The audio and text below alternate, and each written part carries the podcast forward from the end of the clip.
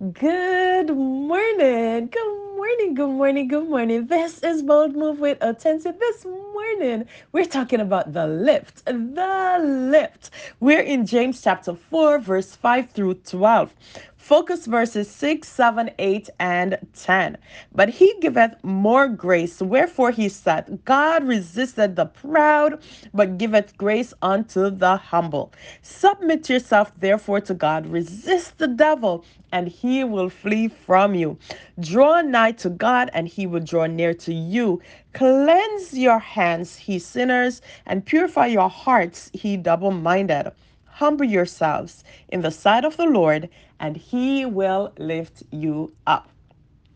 When I think of the lift, I think of two things. One, I think of the elevator. In some places, that's what it's called. It's called a lift. It brings you from one floor to the other in seconds. So it circumvents the, the stairs, the energy, the effort, the time that it would take to go up the stairs. And in quick, no minute, without breaking a sweat, you're from floor one to floor 75, right? All in one move. And then we took we think about the car service that's called Lyft, right? So it's a taxi similar to Uber where we we we order that taxi, it gets us from one place to the other. It transports us. Now, when we think about here, we're thinking about the lifter of men God. He transports us from our lowly estate to where we need to be.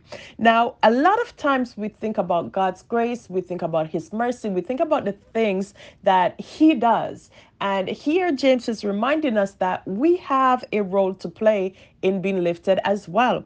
When we think about it, he said he gives more grace. So it's not just a matter of, oh Lord, I've got your grace, but I want so much more and I'm in need of so much more of your grace. And he said, God resisted the proud. So if God is resisting the proud, it means that I have a role to play. The pride in my heart cannot stay there. And sometimes we think of someone proud as someone who is loud and boastful and someone who shouts their accolade. But there can be someone who is very quiet, sits in their corner, but their heart is filled with pride. They don't ask for help when they need it, especially from the Lord, right? And not only that, they are so conceited that they don't realize that they're standing in their own way.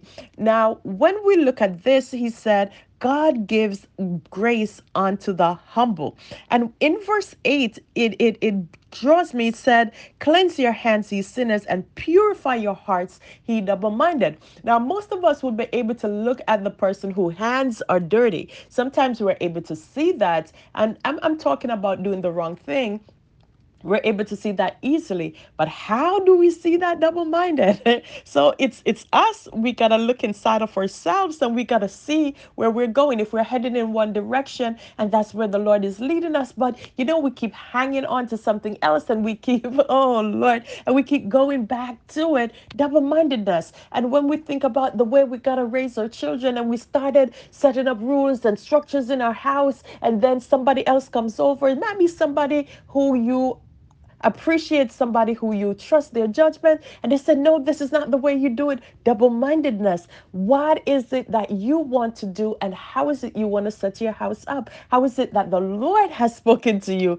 about doing the things that you got to do? And so james is saying that we got to purify our hearts. We got to get that out of the way.